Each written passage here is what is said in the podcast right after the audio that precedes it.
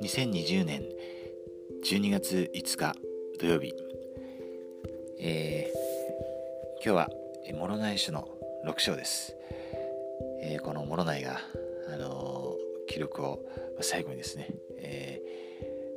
まあ、作り始めてそしてずっとこう、あのまあ、最初は、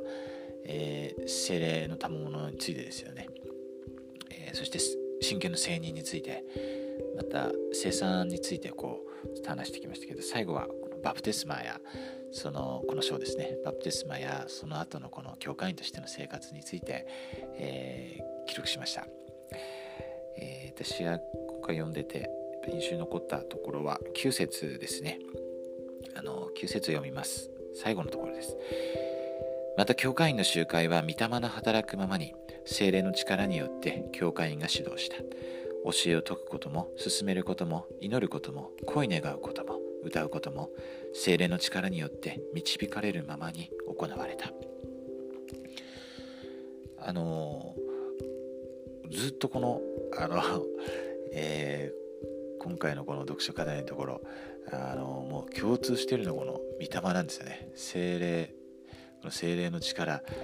がこの全ての章でこう書かれていて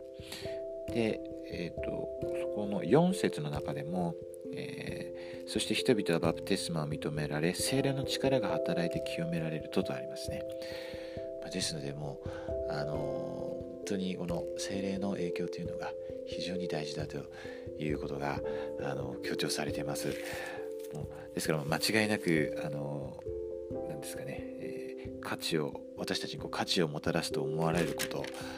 えー、の中にこれ入ってますね、えー、そしてもうその中のこのナンバーワンといいますか目玉商品というかですね。はい。あのー、一番大事なことだと思われます、えそしてまあこれも教会の集会のことなんですけれどもまあ結局私たちの日常生活の中でもその精霊の力精霊の影響というのが本当に大事だということが、あの分かります。あのこれ、まあ、あの下のこの参照聖句もあるんですけれども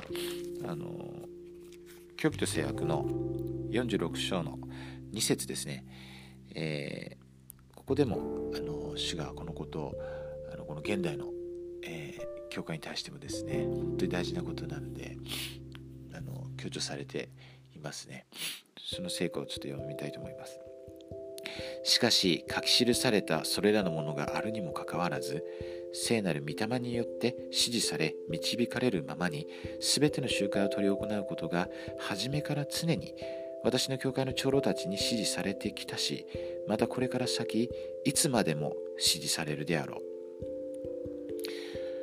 バカ長老がこの説法を使ってあの指導されたのあのよく覚えています。あのまあ、いろんな、まあ、成分ももちろんそうなんですしあと何ですかねマニュアル手引きがあるんですけれども、まあ、もちろんそれは本当に大事ですよね。もちろんすごく大事なんですけれども。やっぱりこの最終的にその御霊の導きを受けながらだからあのその時のこの啓示というのが必要です。でそれにこう従うことがあの本当に大事だということですね。あの前もあの分かっちゃったと思うんですけどあのモンソン大館長がもういつも教えられた